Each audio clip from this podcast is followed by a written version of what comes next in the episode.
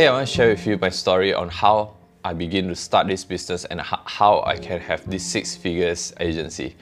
I was a biomedical graduate. In fact, I worked in the laboratory for two years doing medical diagnostic in a productions uh, department. What I do is I create a medical device to detect infectious disease in DNA or in blood sample. I know it sounds boring. In fact, that's why I left.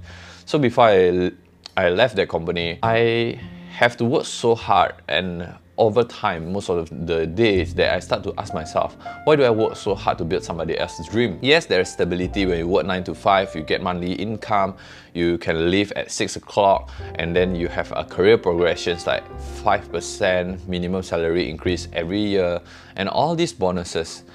But I'm, I don't feel that this is my purpose, this is not my calling. So I thought that starting a business is my calling. So um, I started a business, I started an agency, I go online and learn all the skill that's needed from SEO, PPC, which is SEM, digital marketing, content marketing, graphic design, everything I learned my own, even like video editing and graphic design in Photoshop and Illustrator. Then uh, I start to get some side income, right? I get uh, deals about from website development, I get deals about uh, app development, I get deals social management, so many deals in so many skill set and at that time I'm just one person that do everything. And then I start to see this pattern. My parents and my friends can't describe what I'm doing. They will just say, Wilson, do this, this, this, this, this. So I'm, it seems like I'm a jack of all trade, master of none.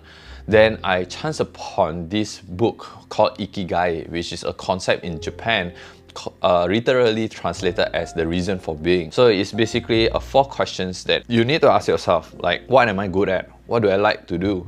And what will people pay for and what the world needs.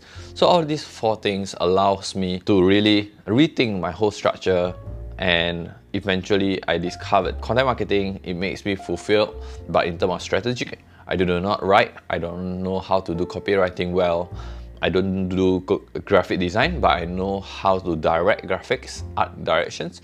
So I discovered all this and finally I simplify everything and now I have been known by people as a growth strategist because I look at the bigger picture, I give strategy and also I have been known to do personal branding and branding for a company. So that's for me. How about you? If people ask your friend or your family, what do you do? Can they describe you in one sentence or they start fumbling and start saying some other word or they can't describe the things that you do. It's not that your job is difficult, but maybe you do too many things and people can't identify you and put you in the bucket in their mind. Which bucket do you belong to? If you are a videographer that specializes in weddings, then people can say, oh, he is a videographer that specializes in wedding. But if you say that, hey, I'm a content creator, then they will start to fumble because they will say, um, he's a videographer, but also a photographer, graphic design, but also a writer. So what what is that one thing that you want to do for your life things that make you fulfill people willing to pay high amount for that and even you're really good at it like uh, I know as entrepreneur or marketer that you're watching this, you might have a lot of skill set and you are telling yourself that, hey Wilson, I've invested so much time and money to learn all this skill. In fact, I have a portfolio built for every single aspect. Me too. I mean, I have logo design on my portfolio. But nowadays, I keep all those as a history. It's something that I shared to my students and my uh, mentees. But I am really focus and align on my directions, which is I want to be a coach, a mentor for young entrepreneur in a branding and personal branding and also growth strategies so people can hire me as a consultant instead of doing the executions. It's good that you know many things. Then it's easier for you to hire people. You know what kind of job description they should have, what kind of tasks you can speak the same language like uh, layer, what is layer, what is masking, and all these things is good.